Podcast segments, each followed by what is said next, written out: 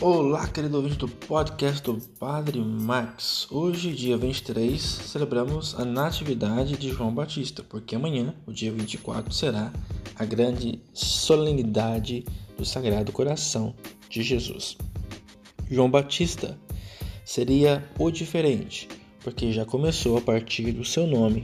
Ele deveria receber o nome do Pai, mas não, pois o nome dele seria João, para contrariar toda aquela sequência de batismos em relação aos nomes da família.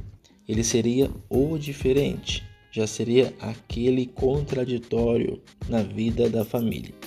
Mas muitas vezes precisamos refletir sobre esta realidade.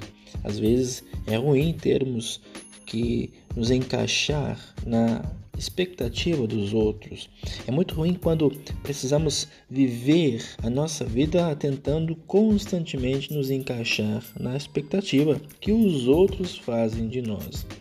Não podemos viver assim. A única expectativa que tem de pesar sobre nós é aquela lá do alto. É a expectativa de Deus.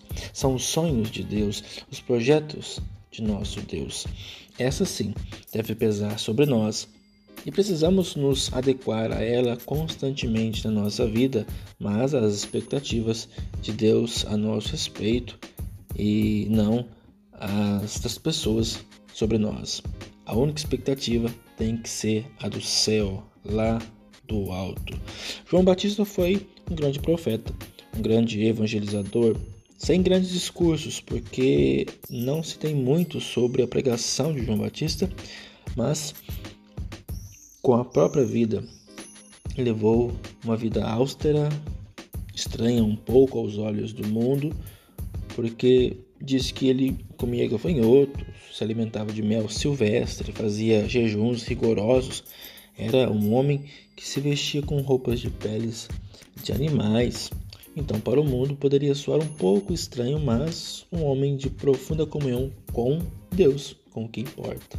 Um estranho para nós, mas um conhecido do céu, um conhecido no céu.